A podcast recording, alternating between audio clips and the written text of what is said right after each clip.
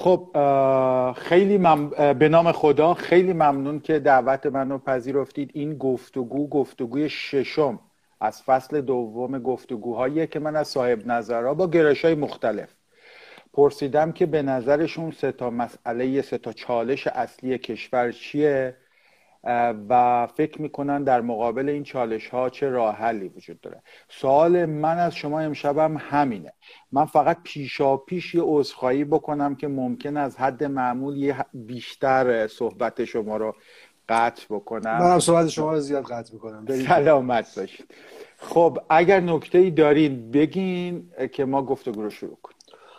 من حالا خوشحالم امشب خدمتتون هستم. امیدوارم یه گفتگوی خوبی شکل بگیره چون بالاخره کشوری داریم که همه دوست داریم که رشد کنه و برای رشدش باید حرف بزنیم تلاش رو بکنیم و به شکافای موجود فارغ بیان خب دستتون درد نکن به نظر شما اون سه تا چالش اصلی کشور که فکر می‌کنید در مجموع چالش هایی که کشور باش مواجهه شما جز اون سه تا اصلی انتخاب می‌کنید کدوما هستن؟ من یه نکته مقدماتی بگم. وقتی راجع چالش مسئله پرابلم مشکل ایشیو هر چیز شبیه به این داریم صحبت می‌کنیم. یه موضوع مقدماتی وجود داره اونم روش پیدا کردن این. اصلا چجوری ما اینا رو پیدا می‌کنیم؟ هر کی چی و مسئله می‌دونه یا نمی‌دونه. در واقع ما موقعی که راجع به مسئله صحبت می‌کنیم داریم راجع به موضوعات قابل بحث صحبت می‌کنیم. شما یه پیاز رو در نظر بگیرید. مسائل نسبت به مرحله قبل خودشون ممکنه بعضا ایشیو باشن یه موضوع قابل بحث باشن بعد یه جایی پایینتر تبدیل به یک پرابلم یا یک موضوع عینی تر بشن. مرتبا این تغییر وضعیت در مورد نسبت مسئله با موضوعات قابل بحث یعنی پرابلم ایشیو و چیزهای دیگه وجود داره. ما باید تعیین کنیم منظرمون نسبت به این موضوع چیه؟ من چه منظری؟ از چه چارچوبی می‌خوام اینو ارزیابی بکنم و تحلیل بکنم؟ نظریه پشتیبانم برای این نظام مسائل چیه؟ اصلا چجوری من اینا رو می‌شناسم؟ من نوعا فکر می‌کنم یه رویکرد جریان شناسانه باید داشته باشیم به مسائل یعنی بتونیم منظورتون چیه؟ یعنی بتونیم توالی مسئله رو حدس بزنیم. بتونیم راجع مسئله با یه رویکرد در زمانی با یه رویکرد همزمانی بتونیم روند شگیری مسئله رو توضیح بدیم در یک فرایند تاریخی. چون نوعا اشکال اینه که ممکن مثلا فلان موضوع رو من مسئله بدونم چون فلان مقطع تاریخی به عنوان برش اونو مسئله پیدایش رو موضوع می‌دونم. فلانی اون مسئله رو نمی‌دونه بلکس بیاید مثلا راجع مسئله پوشش صحبت کنم. مسئله پوشش ممکنه خیلی ها از روزی که در واقع رضاخان تصمیم گرفت بیاد سراغ کشف حجاب بدونن. بگن آقا از این روز با مسئله پوشش مواجه شدیم. بعضی ممکنه بیان روی پردازشی که تو جمهوری اسلامی صورت گرفته مثلا سال 58 59 وایسن. هر کدوم از اینها یعنی جریان بدون داشتن رو که جریان شناسی حالا من پیشنهاد میدم آقای دکتر. شما شروع کنید همون نقطه عظیمت خودتون رو توضیح بدین تا راحتتر بشه فهمید دقیقا آره. آقا در واقع من این چیزایی که خواهم گفت سه تا موضوع یا سه تا چالش که میگم سه تا موضوع مسئله بزرگه. موضوعات بحث برانگیزن. موضوعاتی که اگر بخوام اونا رو پرابلمش بکنم به شکل عینی و دارای وضعیت دیدنی در بیارم باید هی به زیر مسئله های تبدیل کنم. سه تا چالش اصلی که من بهش می‌پردازم چالش سوء مدیریت یا مدیریت ناسحیه که سرفصل اولیه که ترجیح میدم بهش بپردازم. دو تورم و بیکاری و تاثیرات اون رو سبک زندگیه. سومیش هم مسائل ناشی از گسترش رسانه ها و فضای مجازیه. من راجع به این ستا می‌خوام امشب اگر در واقع توفیق باشه با شما گفته بکنم به نظرم که خوبه. حدودا ما می‌تونیم برای اینکه زیر یک ساعت تموم کنیم حدود یک رو در مورد هر کدوم از این خوبه. موضوعات صحبت کنیم. در مورد موضوع اول سوء مدیریت منظورتون چیه؟ نکنید هر چیزی رو که ما ناشی از انکار یک تفکر و تفکر و عمل اقلایی بدونیم توش ناکارآمدی ببینیم توش بی تصمیمی ببینیم قلبه گفتار درمانی و حرف درمانی ببینیم. ما می‌تونیم تو چارچوب به عنوان یه مشکلی که تو سوزه سوی توش سوء مدیریت رو می‌بینیم گزارش کنیم. البته من سوء مدیریت یا مدیریت ناسحی رو تو چارچوب مسئله حکمرانی میگنجونم یعنی اگه بخوام یه موضوع بزرگتری اگه ممکنه مثال بیشتر بزنید چون ما داریم اینا رو در مورد ایران 1300 400 صحبت می‌کنیم. یعنی به صورت کلی صحبت نمی‌کنیم. الان تو کشور وقتی در مورد سوء مدیریت حرف می‌زنیم منظورمون چیه؟ نکنید. من می‌خوام یه سری سرفصل بگم. مثلا یکیش بی ثباتیه. یعنی شما بیثباتی در تصمیم بیثباتی در عمل بیثباتی در ایده دارید. بیاین مثلا نگاه بکنید به وضعیتی که برخی از وزارتخونه های ما تحولات زیادی که توی این دوره پیدا کردن. و وضعیت حالا هم دوره اخیر دولت آقای روحانی هم دولت های قبلی رو میشه به این موضوع بهش پرداخت. شما ببینید تیم اقتصادی همین دولت فعلی چقدر دچار تغییرات شده؟ از یک روی کردی که یه موقعی میسم در واقع آقای نیلی و دیگران داشتن اون رو اداره می‌کردن اومده توی یه طیف دیگه قرار گرفته و طیف دیگه ای توش غلبه پیدا کرد. اونا یواش یواش به کنار رفتن طیف دیگه جایگزین شدن. این بیثباتی سیاستی یا بیثباتی مسئله ای رو شما هم مرتبا ببینید یا من فقط برای که متوجه بشم مستاق این بیثباتی سیاستی رو یعنی اینکه آدما تغییر زیاد می‌کنن رو می‌بینم ولی اتفاقا مشکل رو می‌بینم که تغییری نکرده سیاست. یعنی سیاست های اقتصادی ما شبیه دوره آقای هاشمی شبیه یه بخشش دور... یعنی اتفاق... یا فکر نمی کنم سیاست های پوزیشن اقتصادی دولت آقای روحانی تغییری کرد. یعنی این بیثباتی سیاستی رو که میگین برام سخت. آدما عوض شدن هم البته مسئله است. ولی این بیثباتیه یعنی متوجه مستاقتون نمیشم. نکنید شما دارید به دولت آقای هاشمی به ارجاع می‌دید دیگه. دولت هاشمی از چه سالی تو این کشور بوده؟ 68 تا 76 الان داریم راجع به 92 تا 91400 صحبت می‌کنیم. یعنی یه بازه زمانی 20 چند ساله. نمی‌تونیم بگیم این ثباته. اتفاقا این بی ثباتی رو ما در مقطع 92 تا 1400 دولت آقای روحانی بررسی بکنیم. ببینیم آیا توی این وضعیت سیاست های اقتصادی شکل ثابتی داشتن و اصلا یه سوال مهمتر اصلا سیاست اقتصادی مناسب فردی در این دولت وجود داشته که ما راجع به حرف بزنیم؟ شما برگردید مثلا مثلا ببینید این دولت روز اول اومد گفت آقا من با یکی از شورای انتخاباتی تقریبا این بود که من شوراهای قبلی رو برمیگردونم اشکالاتی که تو نظام تصمیم گیری بوده رو اصلاح می‌کنم شورای اقتصاد رو برمیگردونم دو یارانه رو یه فکری واسش برمیدارم تو میاد اینا رو قبل از 92 دیگه. همه اینا تقریبا برگشت و به شکل بدتری تو دوره آقای روحانی تداوم پیدا کرد. خب همین شما... این دیگه مستاق البته این نشانه تداومه نه بی ثباتی. یعنی خب. ما کم و بیش یه معضلاتی داریم. مثلا جوری که اون جایی هم که بلاز اقتصادی یعنی جایی که سهم عمده ای در اقتصاد داره. یعنی اون جایی که پول نفت رو چجوری خرج می‌کنیم؟ چجوری تصمیم می‌گیریم؟ پول یارانه ها رو چجور تنظیم می‌کنیم؟ یه پنجاه سال اتفاقا مت... حالا به نظر من متاسفانه ثبات داره. یعنی یه روش غلط یه تصمیمات غلط اقتصادی نیم قرنه داره تداوم پیدا می‌کنه. برای همین یه ذره برای من همچنان سخته که بی ثباتی سیاست گذاری رو ببینم. بیشتر به نظر من تداوم یه سیاست های غلطیه که صرف نظر گزارش دولت. یعنی سرکوب قیمت ارز و از زمان زاهدی بوده تا زمان روحانی. یعنی بر... یه ذره همچنان من نفهمیدم مستاق اون بیثباتی که میگین نه الان همین دوتایی که من ذکر کردم. شما یه شعاری دادی توی قبل از 92 بعد از 92 یه شعار دیگه بهش عمل کردی. یعنی بین اون چیزی که گفتی و قبل ثباتی وجود نداره. من اسمشو می‌ذارم بیثباتی سیاستی توی مرحله. شما شعارهایی دادی به شعارش عمل نکردی. یا شما در نظر بگیر شما گفتی بی تصمیمی من میگم بی تصمیمی که از شاخصهای سوء مدیریته. مثال بزنم. شما الان تو حوزه سیاست خارجی فارغ از بحث مربوط به مذاکره و رابطه با آمریکا یه بخشی از سیاست خارجی دیگه. مسائل مربوط به سیاست اقتصادی و اینا جزش وجود داره. بین دستگاه سیاست خارجی با سایر دستگاهی که توی حوزه عمل می‌کنن تعارضایی وجود داره. تعارض منافع داره با هم تعارض نظر و عمل داره شما در بیان وزیر خارجه و وزیر وزرای دیگه این حرفو داری میشنوی. اما کسی راجع به این تصمیمی نمی‌گیره. چرا به نظر شما؟ دولت این تصمیمی رو خیلی واضحتر می‌تونم ببینم در مقابل بی ثباتی. درسته. ولی به نظر شما چرا این اتفاق؟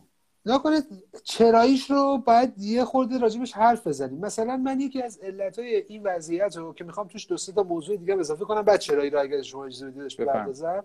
مثلا یکیش حرکت به سمت گفتار درمانیه باز دارم تو گفتار درمانی تاکید می‌کنم یعنی شما به جایی که یه راه حلی بدید با حرف زدن داری سعی می‌کنی مسئله رو حل و فصلش بکنی. الان ما مثلا توی ستاد کرونا گهگاه می‌بینیم که یه ابلاغیایی از توش میاد یا اعلام میشه توسط رئیس ستاد که بقیه اعضا باش موافق نیستن. فقط با یه معلومه که پشت صحنه کسی نشسته سر اینا توافق بکنه. یه نفر تصمیم گرفته واژه‌های خوب کلمات خوب رو کنار هم دیگه بچینه بیاد اینا رو اعلام بکنه. یا اینکه شما با بحران ارز مواجهی با بحران برگردیم سال 97 به سال 98 وقتی که ما دچار مسئله ارزی سنگین تو کشور شدیم الان به نسبت اون موقع باثباتتری به نسبت درسته رقمش رفته بالاتر. ولی شما داشتی می‌دید هر روز هزار تومن 500 تومن میره بالاتر. یه مقام دولتی که میمد حرف می‌زنه فقط حرف می‌زد. هیچ کسی هیچ اقدامی نمی‌کرد. حالا عرض اینه اینا چرا اینجوری شکل می‌گیره؟ من می‌خوام اگه بخوام یه یه صورت بندی اجمالی بکنم من برمیگردم به اینکه دولت کنونی. حالا در مورد هر کدوم دولت ها می‌تونیم تک تک بحث بکنیم ولی دولت تک گزینه است. یعنی از ابتدا برای حل مسائل کشور و مدیریت کشور یه راه حل بیشتر نداشته. یه سولوشن پیش بیشتر خودش قرار نداده. اونم به اون جمله مناظره 92 برمیگرده که چرخ سانتریفیوژ به چرخ چرخ اقتصادم به چرخه یعنی یا با کت خدا باید حرف بزنیم صد روزه من میرم مسئله خارجی رو حل می‌کنم. مسئله خارجی رو حل کردن بقیه چیزا رو با اون حل می‌کنم. شما به همه مسائل که می‌بینید می‌بینید یه راه حل برای مسائل دولت پیشنهاد کرده تو تمام این سالا. چون اون راه حل خیلی وقتا دچار اشکالات دیگه ای شده. نتونسته تصمیمات جدید بگیره. همه تصمیمات ببخشید من صحبتتون رو قطع می‌کنم. به نظرم چیزی که میگین درسته. یعنی دولت ها یه ایده هایی دارن که حالا گاهی وقتا کار می‌کنه گاهی وقتا کار نمی‌کنه و احتمالا تغییرش سخت میشه به خاطر همون چیزی که قبلش گفتین. یعنی تغییر دادن یه تصمیم می‌خواد دیگه. بالاخره ما گفتیم با کت خدا میبندیم حل میشه. بستیم حل نشد. باید می‌تونستیم یه تصمیم دیگه ای بگیم حالا من فکر می‌کنم یکی از دلایل بحران تصمیم گیری در اینه که اون چیزی که اسمش می‌ذاریم دولت همه دولت نیست. یعنی اون بخ اون جایی که حکومت داره کشور رو اداره می‌کنه پخشه. یعنی حتی قوه مجریه یعنی توان اجرایی کشورم فقط توی قوه مجریه نیست. یعنی بخشی از توان اجرایی کشورم تو نهادهای دیگه پخشه. الان رئیس قوه قضاییه در مورد مسائل اجرایی حرف می‌زنه. رئیس مجلس در مورد کارهای اجرایی حرف می‌زنه. نیروهای نظامی انتظامی امنیتی ما اینا که توان اجرایی کشورن هم بالاخره با یه مکانیزم در عمل چون در واقع دولت یه جایی حتی گاهی من فکر می‌کنم الان کم شورای عالی امنیت ملی داره در واقع نقش هیئت وزیران رو بازی می‌کنه. نکته اینه. یعنی نکته اینه که ما بحران دولت داریم بحران دولت هم داریم به خاطر اینکه دولت پخشه. دولت یه جایی نیست که آدما بشینن بگن خب اوکی تصمیم گرفتیم. من دو جاهای مختلف حکومت جلوی هم پشت پا می‌گیرن. و نمی‌تونن تصمیم بگیرن. یکی از دلایلی که به نظر من آقای روحانی وقتی سیاست خارجیش به نتیجه نرسید به جای اصلاحش هی اصرار کرد کشش داد چون میترسید از یه بخش دیگه ماشین حکومت. و این ریشه بحرانه. من دو تا حرف دارم. یه حرف پیشینی دارم یه حرف پسینی دارم. پیشینی اینه که آقای حسن آقای روحانی که از توی کره مریخ نیومده و رئیس جمهور ایران بشه. در این خب. دیوان سالاری 27 سال 30 سال 30 و چند سال سابقه داشت. در ارکان اساسی قدرت حضور داشت. مجلس بود دولت بود شورای امنیت ملی بود تو جنگ بود تو جای مختلف بود.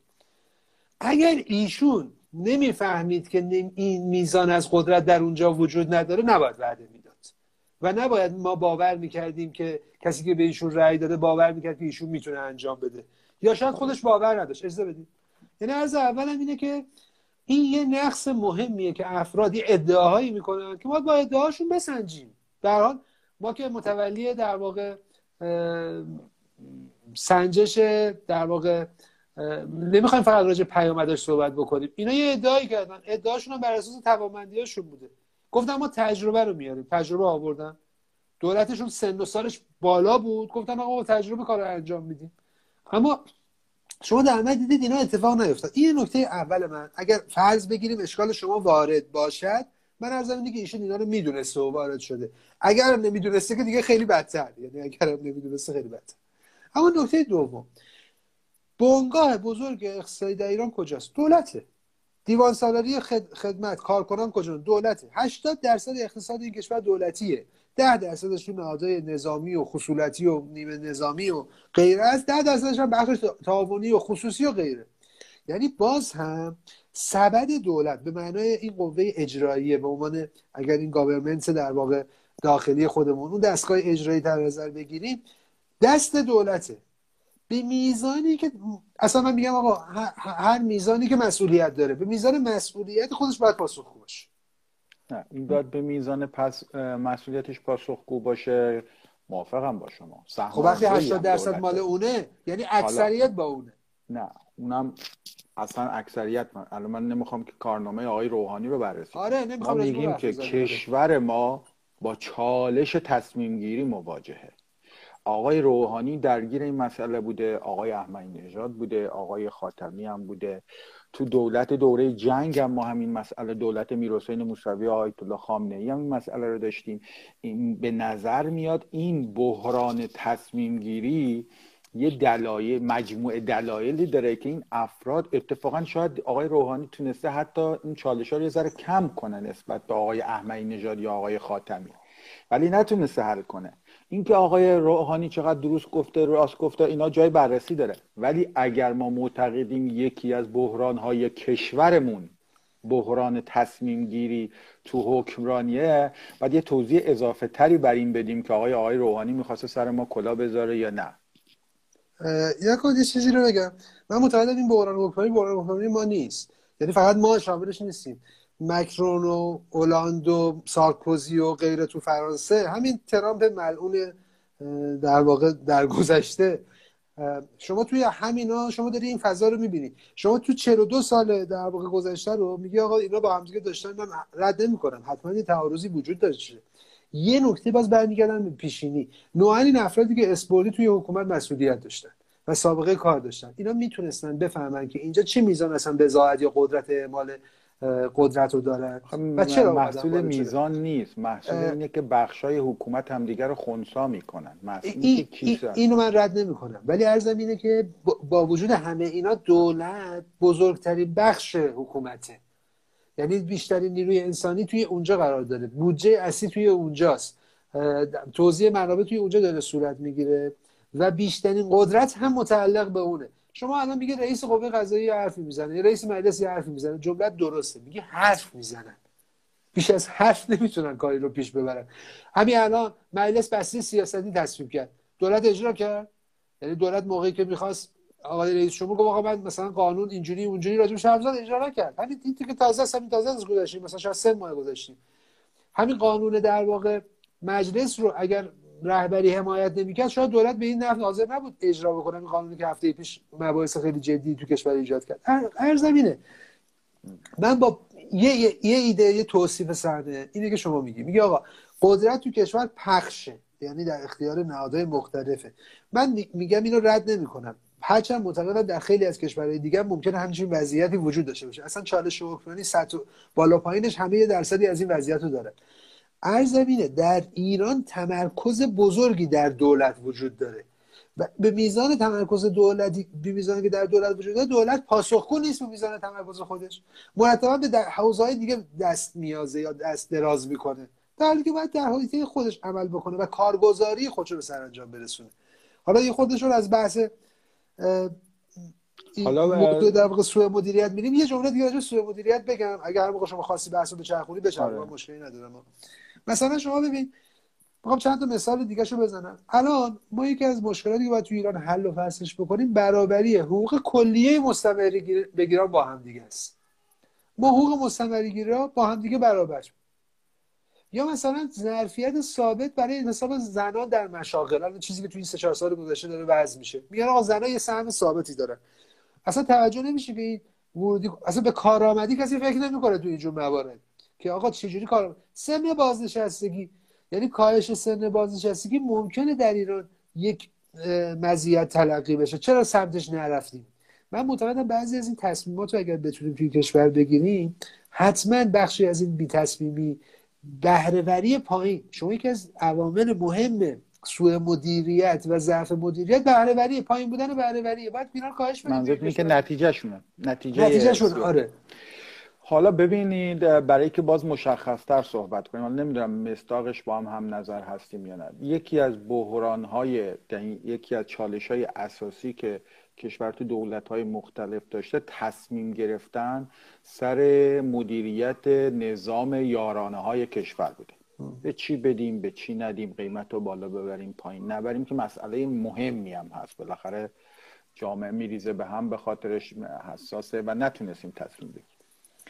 و حالا برای اینکه به بحث دوم شما هم ربط داشته باشه منشأ تورم جدی هم شده. ما نیم قرن تورم بالای دو رقم داریم که حالا تورم یه رقمی هم بالاست. یعنی ما الان داریم یه اوضاعی هستیم که فکر می‌کنیم تورم نه رقم ده درصد یا مثلا چیز خیلی افتخارآمیزی اینو هم اگر بتونیم بگیم خب بالاخره اگر یکی از مستاقهای بحران اقتصادی معیشتی نابرابری تورمه کارش چرا نمی‌تونیم حلش کنیم؟ خب، چراییش خیلی به نظرم چرایی سختیه. یعنی پاسخ پاسخ ساده ای نداره به این موضوع. نکنید اولا به خاطر همون مسئله تصمیم یا سوء مدیریت که گفتم افراد ترجیح میدن اینو به تاخیر بندازن. بگن آقا من یارانه یارانه بذار من بدم منو تا آخر دولت بعدی بدم چون می‌خوام رأی بیارم. باز بذار تو آخر دولت بعدی باز من بدم می‌خوام تیمم رأی بیاره جریانم رأی بیاره. کسی حاضر نیست هزینه های اقدام خودشو بده. سال 98 این پارسال بالاخره همه اوغلا می‌گفتن باید بنزین رو به یک نحوی ما سهمیه بندی کنیم دیگه. وضعیت ما میگه مصرفمون دوشای بحران بود. کسی مسئولیت این تصمیم قبول چرا؟ یه بخش زیادش انتخابات. یعنی بخش از رأی یعنی ترسیدن از دست دادن حوزه عمومیه. یعنی احساس می‌کنن که اگر این کارو بکنن رأیشون رأی خودشون رأی جریانشون اینا از دست میره. و این به نظر یکی از چرایی مهمه که تصمیم مثلا من فکر می‌کنم سال بعد یه رئیس مثلا این بحران قیمت ارز و این بحران شبیه اینا دوره پهلوی هم که انتخابات نبوده داشتیم دیگه. یعنی اونم همین کارا رو می‌کرده. خب. آره یه مشکلی دیگه حالا به قول معروف این, این سوال شما یه جواب دیگه واسه من ایجاد می‌کنه. اونم اینه که الگوی اقتصادی ما خیلی الگوی اقتصادی متاثر از آمریکاست. یعنی خیلی چیزا رو با آمریکایی‌ها میسنجیم خیلی چیزا به آمریکا ربط داره. آم... اصلا ما تحصیل کرده همون نوعا توی نظام آمریکا تحصیل کردن. هم الان هم دوره پهلوی. یعنی نوع چارچوب فهممون از مسئله و از اقتصاد بانکدارای عمده ما و معروف ما همین الان تو دوره اخیر با...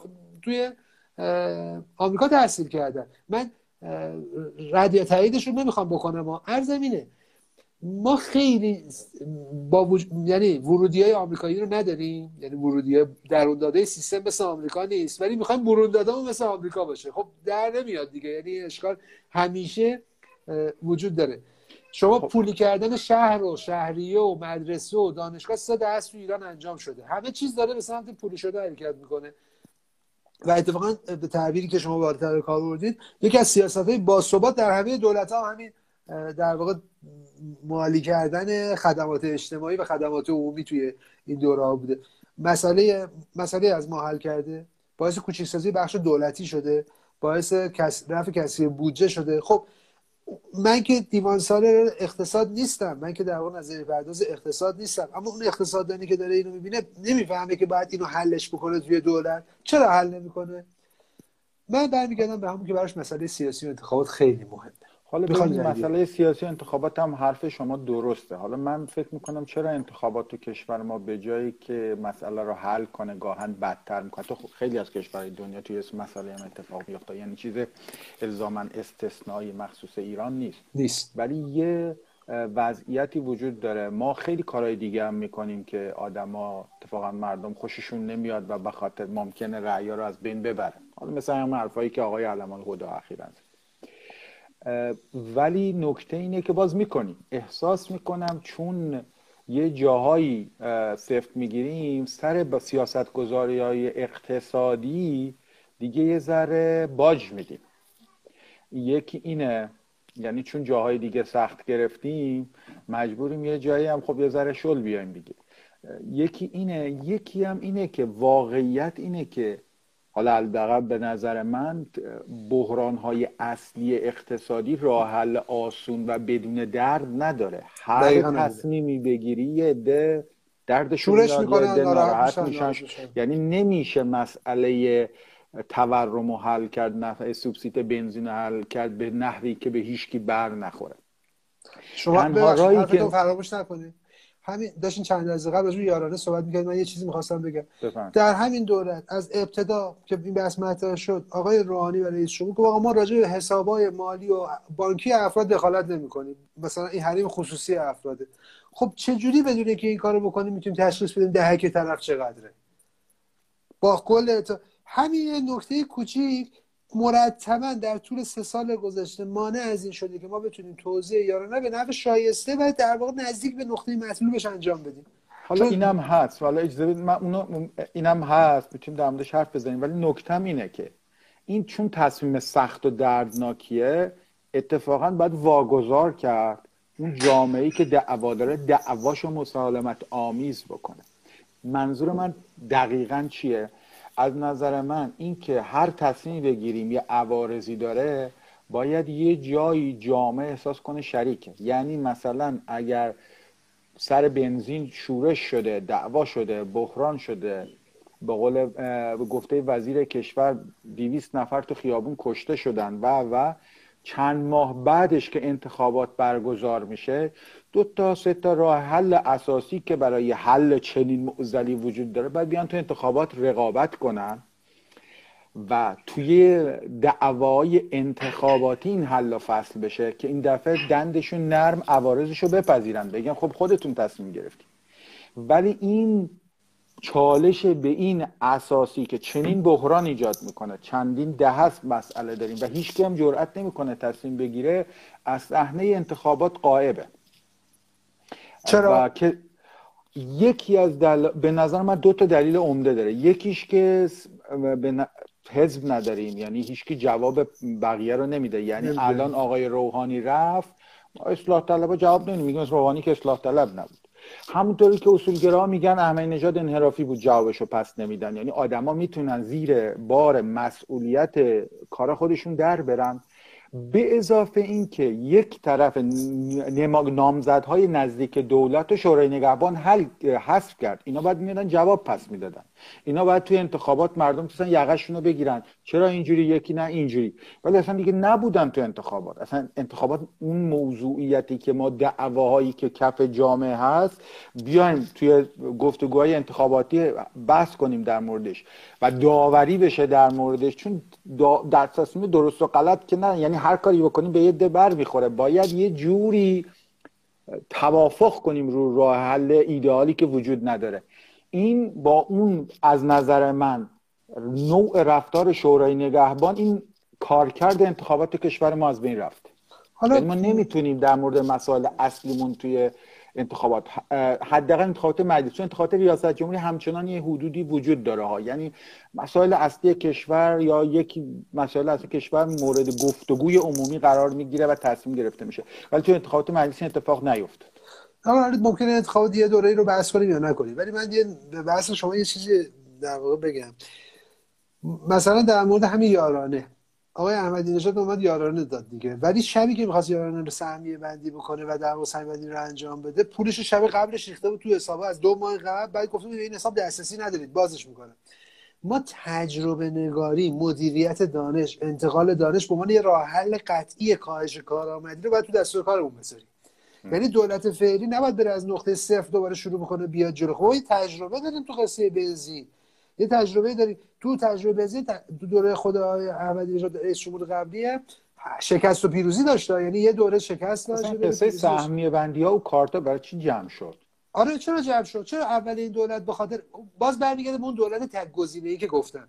یعنی فکر می‌کرد که با آمریکا بسته و داره بنزین مشکلاتش حل میشه. گفت آقا من اینو برمیدارم از اینجا. همه خود همه آدما می‌گفتن آقا حالا که اینو داریم داره انجام میشه داره کار می‌کنه. خب شما سهمیه رو ببر بالا کاری رو بکن. هزینه که شده کشور این همه پمپ بنزین تو کشور آموزش دادیم تربیت کردن افراد تربیت شدن.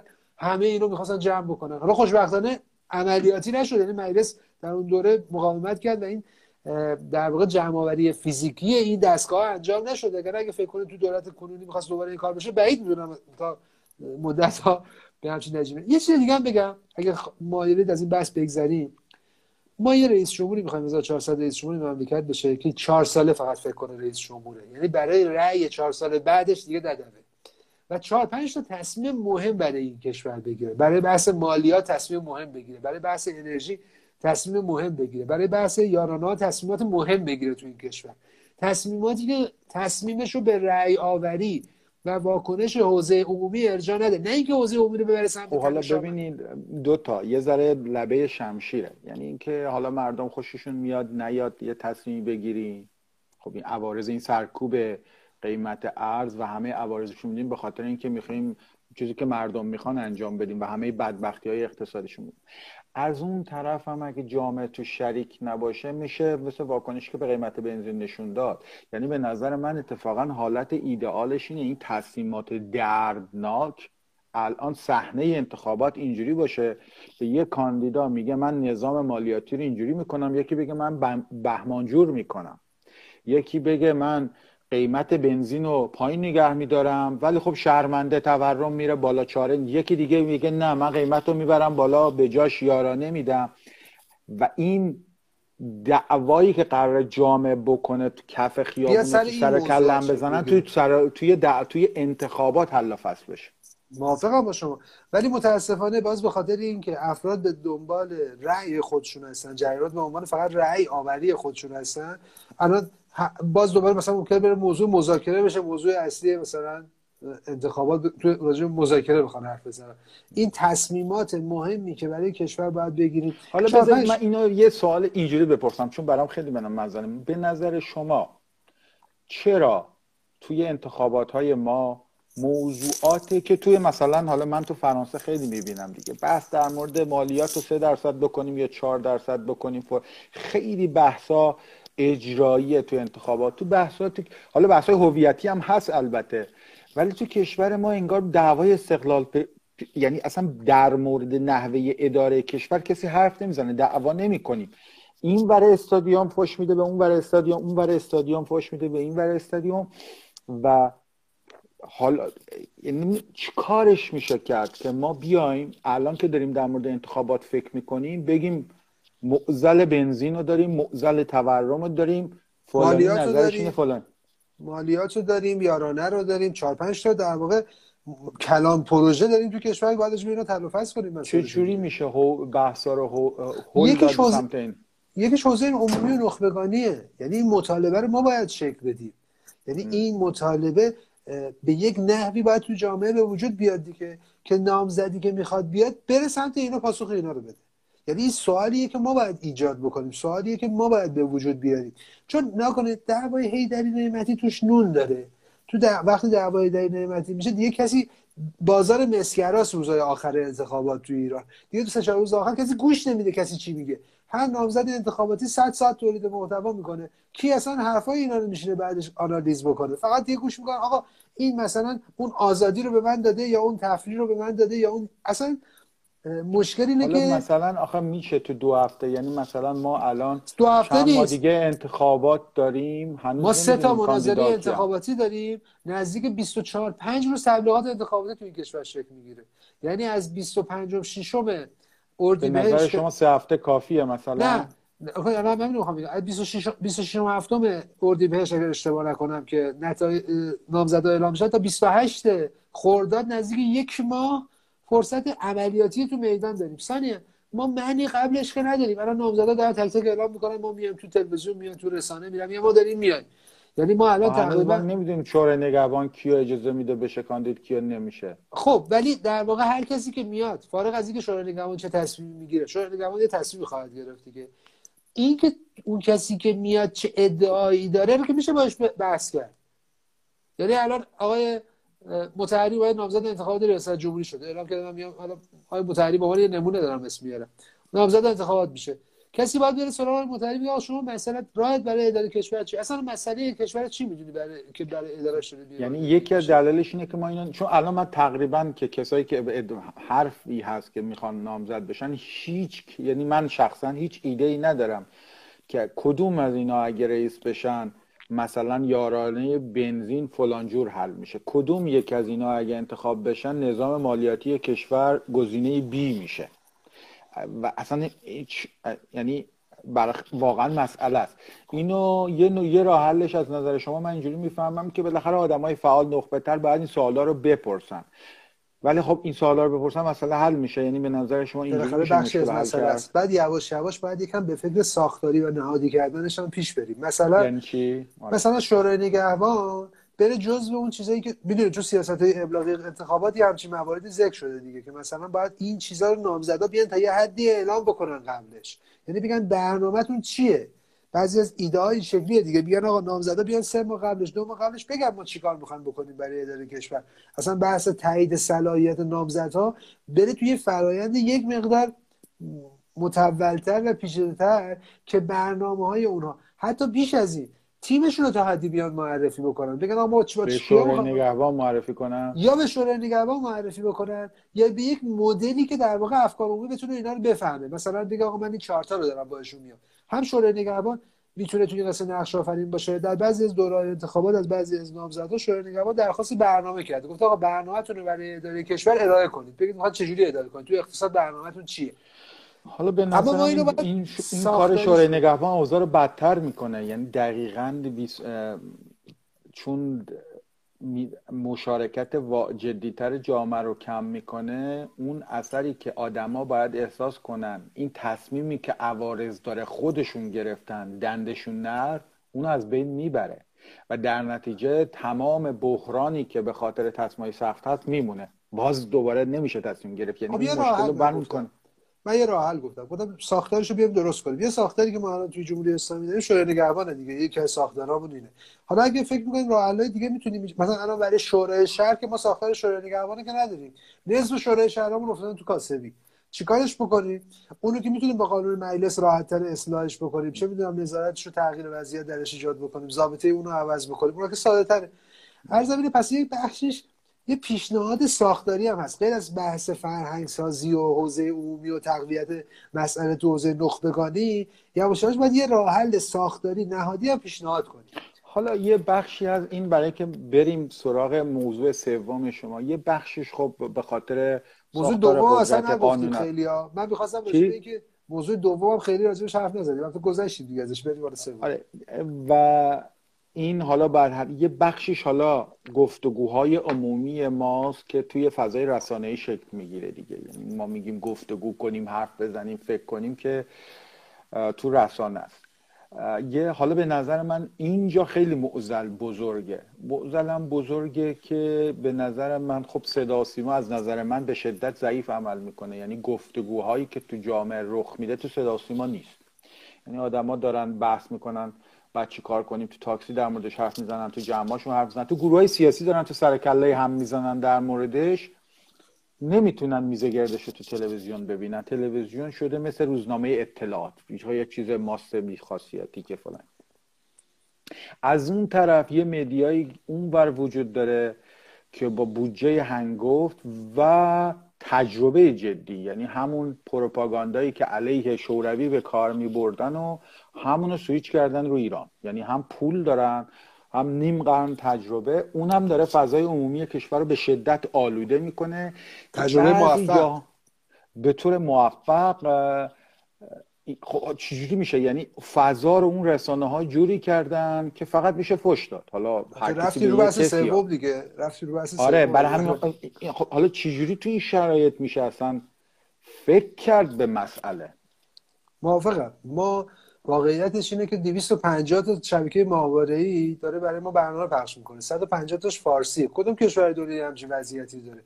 حالا همین اینستاگرامی که ما داریم با ما هم دیگه صحبت می‌کنیم از 2018 اطلاعات ما رو به روز نکرده. ولی در همون موقع 30 میلیون عضو داشتیم. الان فکر کنم عددش باید به 45 5 میلیون نفری رسیده باشه. روی همین پلتفرمی که الان من شما داریم با هم دیگه در موردش حرف می‌زنیم. و در واقع ماهواره این پلتفرم حرکت می‌کنن و تلویزیون رسمی و تلویزیون ملی رو هی محدودترش می‌کنن. اونم از اون طرف گرفتار زد و بند, زد و بند منظورم گرفتار بند و های داخلی خودشه هی مجبور محدودیت ها ایجاد بکنه. اما به هر حال اگه, اگه وارد بحث سوم داریم میشیم که در واقع حرف بزنیم مثلا شما فرض کن ما توی اینجا یه راه خیلی مهمی که تو کشور می‌تونیم طی بکنیم یه راه خیلی ساده که تو کشور می‌تونیم طی بکنیم. ساده منظورم روشن بودنش ساده یعنی سهل الوصول بودنش منظورم نیست. مثلا ما داخل کشور الان قانون نظام جامعه رسانه ای رو نداریم. یعنی ما یه قانونی می‌خوایم که نظام جامعه رسانه ای کشور رو توش تدارک کنیم. خیلی رسانه تو ایران بزرگ شدن. نسبتشون با خارج کشور چیزای شهیده این همه اینا در حاله از ابهام قرار داره. آخرین اصلاحیه که به قانون مطبوعات خورده مثلا سال 82 3 بعضی چیزا بهش اصلاحیه خورده. البته قانونهای دیگه تو حوزه فضای مجازی به نظر شما باید حالا این تو قانون جامعه چی بیاد؟ چی این قانون جامعه می‌تونه حل کنه؟ مثلا فرض کنید یکی از مسائل مهم تو قانون جامعه تفسیریه که ممکن از برودکست ملی وجود داره. یعنی در واقع توی عموم بریم سراغ این که راجع این حرف بزنیم. چون بعضی یه ایده راجع به این داده بودن. یا مثلا شما در نظر بگیرید ما تعداد زیادی رسانه داریم در داخل کشور. که ممکنه این رسانه ها رو یواش یواش باید یه جوری محدود کنیم. محدود به معنای کم کردن. من گهگاه جلسات معاونت مطبوعاتی یا وزارت فرهنگ که شرکت می‌کردم در سالهای قبل یه سالن بزرگی داره وزارت فرهنگ بود و صد تا فکر کنم صندلی داره. توی این تعداد زیادی از افراد میشستن خب من به عنوان یه آدم نسبتا شاید مثلا سالا سابقه دارم توی این کار و دوستان دیگه بحث میگردیم ببینیم چقدر تعداد از افرادی که دور میز نشستن و یه روزنامه دارن می‌شناسیم. نمی‌خوام بگم این شاخص قطعیه ها ولی بالاخره یه درک اجمالی ما از صحنه. نصف بیشتر اونا شاید کسی روزنامهشون هم یه بار ندیده بود راجبش هیچی نشیده بود یه نسخهشو جایی ندیده بود. خب چرا راجع به این وضعیت اصلاح نمیشه؟ اونا یارانهشون رو دارن میگن کاغذ بحران رسانه‌ای به نظرتون اون تیکه که روزنامه داره و سهمیه کاغذ می‌گیره الان بحران اونجاست؟ نه نه نه. یه منابعی داره اونجا صرف میشه نیروی انسانی داره اونجا صرف میشه. ما با, با در واقع فقدان نیروی حرفه‌ای و حرفه‌ای گرایی تو بعضی از عرصه‌ها مواجه هستیم. چرا؟ به خاطر اینکه تعداد بنگاه زیاد شده هر کی با, با مثلا 5 6 تا نیرو سعی کرده دکون بیاره بالا و دکونش رو در واقع بره باش کسب ثروت بکنه. خیلی از اینا متاسفانه یه حالا سنت... من یه توضیح متفاوت دارم شما می‌خوام نظرتون رو بدونم. ببینید به نظر من یکی از دلایلی که ما تو عرصه رسانه ضعیف هستیم اینه که اولا صدا رسانه تصویری رو کردیم رسانه انحصاری سازمان صدا و سیما حتی نه تلویزیون دولتی و رسمی و حکومتی. یه سازمان خاص وجود داره که کارمندم هستن. و این سازمان هم روابط عمومی حکومت شده. یعنی مثلا یه ذره بالا پایین بگه ممکنه جامعه بریزه به هم. اینا در نتیجه محافظه کار شدن دیگه. مثل هر روزنا هر رسانه ای که روابط مثل سخنگوی دولت که کلا این چیز خاصی نمی‌تونه بگه. سخنگوی وزارت خارجه. یه رسانه ای درست کردیم. یعنی رسانه انحصاری. در نمی‌تونه در مورد مسائل مختلف حرف بزنه. با احتیاط حرف می‌زنه با تغییر حرف می‌زنه. کارمندن می‌خوان چاپلوسی بالایی دستیشونو بکنن. مسئلهشون الزاما جذب مخاطب و یا موفق بودن نیست. اینا از یه طرف از نظر من بدتر اینه که معاونت سیاسی صدا و سیما هم خیلی متمرکز داره میشه. یعنی حتی اون انحصار صدا و سیما تو فیلم و سریال بهتر کار می‌کنه چون انقدر متمرکز داره نمیشه. بالاخره یکی کج می‌زنه یکی راست می‌زنه پنج سریال میدن دوتاش می‌گیره دیگه. توی بخش خبر و تحلیل چون خیلی متمرکزه دیگه مثل اینه که فقط یه نفر سریال بسازه. اگه سریالاش نمی‌گیره دیگه کلا نمی‌گیره. و این ذهنیت فضای رسانی در واقع صدا و سیما به خاطر بستهی و ناکارآمدیش داره مخاطب میفرسته برای شبکه های خارج از کشور. و اونا یه دروازه پیدا کردن که هر چی می‌خوان پمپاش کنن تو ایران. اونا رو که نمی‌تونیم. ما یعنی راهی وجود نداره که اونا رو قانع کنیم دست از خباستشون بردارن به نظر من. یعنی کارشون نمیشه کرد. یعنی حداقل قانعشون نمیشه کرد.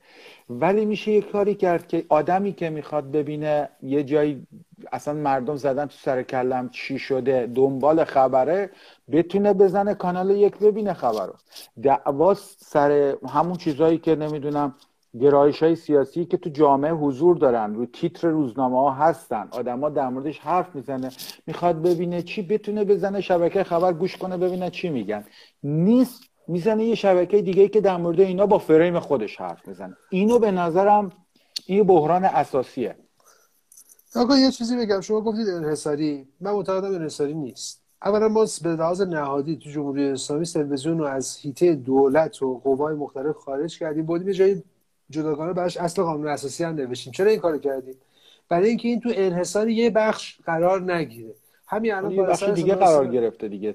بالاخره معمولا تیپ دست تیپ اصولگرا هاست دیگه. نه حالا تیپ خب الان راجع تیپ اصولگرا حرف می‌زنیم. ممکنه مثلا در 60 راجع به محمد هاشمی داشته اونجا رو اداره می‌کرده. آقای هاشمی مسلط بوده. نمی‌دونم آقای هاشمی رو بگیم اصولگرا اصلاح طلب. چی باید به آقای هاشمی اسم ببریم؟ حرف اینه که اول ما یه پاسخ نهادی دادیم به این موضوع. اومدیم اینو اینجوری حلش کردیم. اومدیم گفتیم آقا یه چیز بین بخشیه فرابخشی اصل قانون اساسی داره. مثل شورای امنیت ملیه. چند تا نهاد ما ویژگی اینجوری توی دارن نکته دیگر این که صدا سیما یکی از بازیگران صحنه آرایش رسانه‌ای داخلی کشوره. همش نیست. سهم صدا سیما حتما بالاست. و برخلاف شما که میگید که در واقع من معتقدم شما همین الان بخش های مختلف که خبر یا حتی تلویزیون رو ببینید خیلی از این نکاتی که میگیم توش پردازش میشه یا بهش پاسخ داده میشه تو مثلا اخبار 23 یا مثلا بخش های دیگه خبری ببینیم هرچند ممکنه که به اون مقداری که فکر می‌کنیم با تراوت و پر هیجان نباشه. این اشکال بهشون ممکنه ورود وارد بشه. اما داره پاسخ داده میشه. ولی اینا یه بخشی هن. نکته سوم. این بخش همچنان پر اعتماد ترین بخش رسانه است. مردم به این بخش خبری شما وقتی ازش سوال می‌کنید اخبارتون از کجا دارید می‌بینید؟ بی بی سی و همین آخرین افکار سنجی فکر کنم دو سه روز پیش منتشر شده احتمالا دیده باشید. میگه سهمی که بی بی سی فارسی و من و تو و چی و چی و چی دارن کرده از ده 15 درصده و با سهم همچنان رادیو تلویزیون توش بالاست. بذار یه چیز دیگه بگم. بفهم. ببخشید. عرض دیگه وقتی من راجع به نظام جامعه رسانه ای صحبت می‌کنم سهم صدا سیما یه بخششه. میگم راجع به چیزهای دیگه هم باید کنار این حرف بزنیم.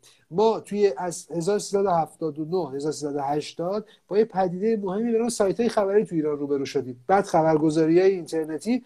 قبل از این چیزی که شبکه های اجتماعی و رسانه های اجتماعی و چیزهای دیگه تو سال 78 87 88 بیان. همین الان اونا یه سهم بزرگی تو بازار رسانه ما در اختیار دارن. غیر از این شما تلگرام و در واقع پیام رسانه از این دست رو دارید ما وقتی راجع بهش حرف می‌زنیم باید راجع به کل این سپهر رسانه با هم حرف بزنیم بذارید. من به همین به همین معنا بگم. ببینید دقیقا صدا و سیما اعتبارش به چیه؟ به اینه که نهاد رسمیه و یعنی اگه زلزله میشه که آدما صدا و سیما میشنون. برای همین کارش سخت میشه. چون هر خبری بگه اگه یه چیزی بگه جامعه میریزه به هم. خب جای خیلی رسمی میشه. و همین باعث ناکارآمدیش تو تحولات تون میشه. چون کارمنده نمی‌تونه هر چیزی رو بگه. باید چهار روز صبر کنه دو روز صبر کنه تا با فلانجا چک کنه. اون ده درصد 20 درصد عددش مهم نیست. فضای کشور آلوده شده دیگه. دیگه تو کاری تو 48 ساعت سکوت کردی اون پمپاژ نفرت کرده دیگه حالا خبرم بگو. دیگه فایده نداره. تو مسئله اینه. یعنی اون معتبر بودن رسانه رسمی مثلا زلزله میشه هلال احمر معتبره. یعنی خب کسی نمی‌تونه. ولی اون مشکل رو که نمی‌کنه. بحران از نظر من اینه که بالاخره عربستان تلویزیون را میندازه چند میلیون آدم می‌بینن. خب خیلی خطرناکه. یعنی خطرناکه که می‌تونن یه دولتی راحت کنه. و به نظر من حالا پول و مهارتشون هم هستا ولی دلیل اصلی اینه که ما فکر کردیم که رسانه معتبر و رسمی داشته باشیم کافیه. می‌تونیم فضا رو باش هندل کنیم. نمیشه. این یک هستین یا قطع شدین؟ من تصویر شما یه لحظه رفت. من صدای شما رو دارم. بحران از نظر من اینه که بخشی از فضای رسانه کشور خارج شده از ایران. اون عددی که شما میگین 20 درصد خیلیه. راشا تیوی رو نیم درصد هم تو فرانسه نمی‌بینن. از این که روسیه پخش می‌کنه به زبان فرانسه کسی نگاش نمی‌کنه. بخشی از یه دلیلی داره که کسی نگاش نمی‌کنه. به نظر من اون شما خودت یه دلیل خیلی مهم بهش اشاره کردی یه دلیل خیلی مهم بهش اشاره کردی. گفتی کل این دستگاه پروپاگاند موفق آمریکایی تو جنگ سرد با همه تجاربش اومده بالا سر ایران داره عملیات می‌کنه. آره یعنی ما واقعا یعنی ما واقعا اینا همزمان با اینکه پروپاگاند تبلیغات و عملیات روانی دارن می‌کنن عملیات ترور هم انجام میدن تحریم اقتصادی هم می‌کنن. شما یعنی رویداد و event رو خلق می‌کنن در کنار اون چیزایی که در واقع دارن. بازنماییش هم دارن میدن promote ش هم می‌کنن و شما در واقع با یک وضعیت کاملا یه جنگ نامتقارن یا جنگ نابرابر خب اینو با شما همدلم. یعنی اوضاع سخته. یعنی ثروتمندترین کشورهای جهان پول گذاشتن علیه ما تبلیغ کنن. پنجاه سال هم تجربه پروپاگاندا تبلیغ می‌کنن و ترور هم می‌کنن تحریم هم می‌کنن. ترور هم می‌کنن توی شبکه های اجتماعی هم هستن. و به نظرم متاسفانه پول و قدرت و ارادش هم دارن که ده های دیگه این خصومتشون ادامه بده خیلی سخته که روی انگیزه اونا تاثیر بذارید. و حتی توان مالی اقتصادی لوجستیکیش ولی یه کاری میشه کرد. به نظر من. به نظر من اگر اندازه ای که فضای گفتگوی عمومی در رسانه های مکتوب ما وجود داره. همون جریانایی که تو خیابون هستن دفتر دارن تو انتخابات هستن باید بتونن بازن...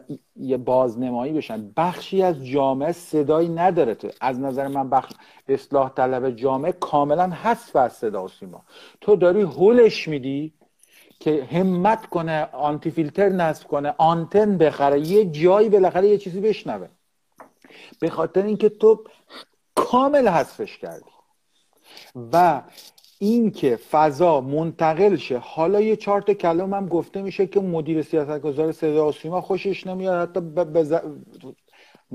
مزر می‌دونه. ولی در مقابل اینکه بخشی از جامعه نگاش به بیرون باشه خسارتش کمتره. و اینو ما می‌تونیم حل کنیم. خصومت اونا رو که نمی‌تونیم برداریم. ولی می‌تونیم توجه ها رو بیاریم داخل. نکنید بالاخره توی این داستان ها یه بخشیش حتما رقابت های سیاسی و اینا وجود داره. ولی به نظر من می‌رسه که سهمش رو باید به همه این وزن مورد نیاز خودشو بدیم. همین الان شما میگه جریان اصلاحات ممکن تلویزیون تریبون نداشته باشه. راجع به این باید حرف بزنیم. ظرف همین دو هفته گذشته مثلا آقای پزشکیان توی برنامه سیاسی یک از های تلویزیونی کشور حضور داشته که تو اون برنامه هفتگی یه دونه آدم نامزد انتخابات ریاست جمهوری تو رو تقریبا دارن میارن. یعنی شما بگرد توی همین یه ماه گذشته ببین چند تا آوردن؟ یکی دو تاشم از این جریان آوردن. پس عرض آره که ولی تو همه نه، برنامه ها صبح و شب گرایش اصول گرایی هست. یعنی اصول گرا اگه می‌خواستن تلویزیون را بندازن تلویزیون خصوصی همین می‌شد دیگه. حالا نکنید من به نظرم سر اینا باید واقعا با عدد و رقم و تعلیم محتوای روشن و واضح صحبت کرد و اثبات کرد که مثلا بالاخره الان دو تا قوه این کشور در اختیار یه جریان در واقع حالا اصولگرا در الان به نظر شما صدا و شما این این همین الان جریان دولت در تمام شبای دهه فجر هر شب دو تا تریبون اصلی تلویزیون در اختیار جریان دولتی بود. یعنی هیچ کسی حتی از مجلس یا قوه قضاییه هم اجازه نمیدن تو تلویزیون حضور پیدا بکنه. ده شب تمام وزرای کابینه و معاونان رئیس جمهور در تلویزیون بودن پس من اولا سر این نکته اول نمی‌خوام جدل بکنم اما میگم باید اثبات بشه این حرف. من مصادیق خلافش رو دارم. نکته دوم وزنش رو باید تحلیل کنیم. ببینید آقا اینا چقدر وزن دارن؟ واقعیتش اینه که شما پذیرفتی؟ به نظرم به در واقع منصفانه هم هست. اینکه این صحنه رسانه ای که ما توش داریم حرکت می‌کنیم واقعیتش اینه که صحنه نامتوازه نیست. یعنی صحنه که توی اون خیلی به سختی داریم شکل میدیم و در واقع حرکت می‌کنیم. اینم باید درش فکر کنیم. شما ببین میگی رسانه ما ضعیفن قبول ضعیفن. اما مثلا پرستیوی ما شما می‌تونی اونجا دریافت کنی. الان ما رو می‌تونی ببینی. اصلا رسانه های ما تقریبا همشون در ظرف 7 سال گذشته حذف شدن از توی با همین فشار دستگاه تبلیغاتی غربی ها حذف شدن. صداشون به جایی نمی‌رسه. یعنی ما درگیر شما میگه آقا اینا انحصاری هم دارن میگن انحصار جهانی اجازه اجازه نمیده ما توی این روابط جهانی نقش آفرینی کنیم. ماجرای کنگره آمریکا یه ماه و چقدر چه روز چقدر ازش میگذره؟ یه ماه مثلا 20 روز میگذره. کسی دیگه یادش مونده؟ شما ولی هنوز ما راجع به خاطر آبان 98 داریم حرف می‌زنیم. یعنی تو رسانه های من داشتم چند شب پیش که از این تلویزیون رو میدم بخش خبریشو که یکی یه دو تا موضوع داشت خیلی بزرگ قدیمی پرداخت باز دیدم توش یه دونه به آبان 98 ارجا داد. نه مناسبتی داشت نه چیزی. حرفم اینه که اینجا با یک با یه دشواری بسیار خب سخت. من که حرفتون موافقم. می‌خوام بگم نه فقط تبلیغات می‌کنن و مسموم می‌کنن از اون بدتر اینه که مسائل جوری فریم می‌کنن که غیر قابل حل باشه اصلا. یعنی نه فقط دروغ میگن یه تبدیل می‌کنن به بحران. اصلا فضای کشور رو به نظر من جوری کردن که فکر کردن به راه حل خیانت. کمتر از فوش دادن دیگه اکت نیست. دیگه باید فقط فوش داد. اینا این و این تصویر سیاه آخر از زمانی که دارن صبح تا شب پمپاژ همین امروز من یه توییت چند اینا رو, اینا رو که من با شما هم نظرم. می‌خوام بگم اون تیکش که دست ما صدا و سیماست اینا رو که کارشون نمیشه کرد. احتمالاً سیما... بدتر هم خواهند شد. اینا یه چیزایی دست ما هست. نکنید من به طور کلی معتقد نیستم که اینجا چیزی دست ما نیست و ابزاری برای این بحثا نداریم. مثلا شما در نظر بگیر که در مورد برخی از تو رو چیکارش می ایران اینترنشنال چیکارش می‌تونه نه ایران نمیشه رسما گروه تروریست رو میاره و کاور می‌کنه. خب چیکارش کردیم؟ چیکارش می‌تونیم بکنیم؟ حالا مثلا جزئی ها ولی ما در مورد هیچ کدوم از این مشکل تاریخی ما تو جمهوری اسلامی زمین 42 سال گذشته هست. ما سر هیچ کدوم از این موضوعات در در دادگاه های صالحه مرتبط تر دعوی نکردیم. یعنی ما واقعا از این نظام حقوقی جهانی چند بار استفاده کردیم؟ مثالش بانک ملت سال 92 تحریم شد. خودش اومد توی دادگاه اروپا تر دعوی کرد موفق شد تحریم خارج شد. یعنی بعضی وقت تجربه موفق ما نکردیم این کارو هنوز. اینستاگرام یه صفحات ما رو حذف می‌کنه. ما هیچ شکایتی تو هیچ جای دنیا نرفتیم ثبت بکنیم راجع به این. حرف می‌زنیم فقط. کی باید ثبت کنه؟ به دستگاه دولتی ما پول و بودجه و معاونت معاونت حقوقی داریم تو ریاست جمهوری و اینا باید برن همین کارو بکنن. از این یه راه حلایی داریم ما. راه حلای جزئی. راه حلاش خیلی به نظر من موافقم که راه حلای جزئی هم میشه استفاده کرد و کم استفاده میشه. آره. حداقل سفارت خونه های ما می‌تونن این کارو بکنن و ضعیف عمل می‌کنن. درسته. ولی اون اصل ماجرا یه چیز دیگه است. یه موجی که اینا دارن هر روز پمپاژ می‌کنن بالاخره شما باید برای برای این جنگ بزرگ روایت ها همه ابزار و ادوات تو این جنگ نه کشته کشته شهید تلقی میشه نه در واقع کسی که آسیب دیده رو شما مقدس می‌دونید خیلی جنگ سختیه. متف... جنگ سخت کاملا متفاوته. توی این جنگ نرمه توی این قدرت نرمی که تولید شده و ابزاراش هم داره کنار همدیگه ترکیب می‌کنه از ترور و تحریم و در واقع پروپاگاندا کنار همدیگه داره قرار میده. شما ابزارات رو باید توسعه بدی. یعنی مثلا تعداد ابزارا رو باید شما یه چیز دیگر رو در نظر بگیر. الان ما یک مشکل دیگه هم شما درسته. میگه آقا مثلا تلویزیون یه همچین وضعیتی داره. ما یه مشکل دیگه هم اینه که توی داخل کشور یه تعداد زیادی رسانه هایی داریم که جریان اصلاحات رو دارن پشتیبانی می‌کنن. دقیقا خط خبری اونها رو دارن از همونجا پشت سرن تدایی می‌کنن. یعنی تو کشور تصمیمی گرفته میشه. اینا عینا این کار می‌کنن. شما توی یه سال گذشته چند تا بیانیه مشترک بین جریان اصلاحات با جریان نیمه برانداز خارجی دیدی؟ شما دیدی که امضاهاشون در واقع توی سال گذشته چقدر زیاد شده بود تو موضوعات مثلا نامه‌ای که مثلا ممکن بود یه طرفش آقای تاج زده امضا کرده باشه یه طرفش یه تیپ در واقع ضد انقلاب امضا کرده باشه.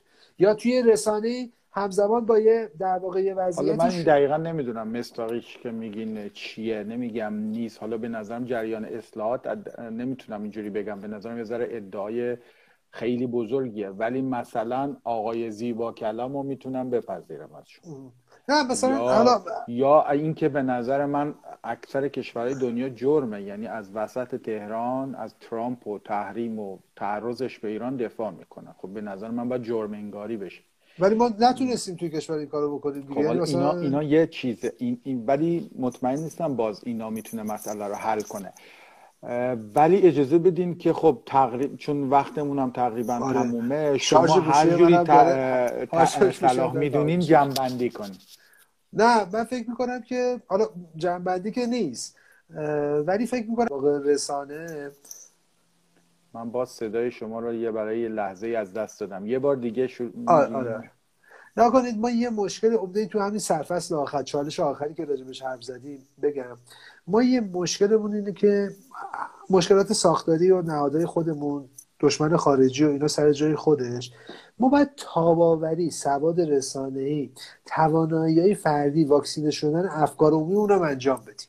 یعنی این که در واقع افکار عمومی ما بتونه توانایی تشخیص دروغ و راست رو از همدیگه یواش پیدا بکنه.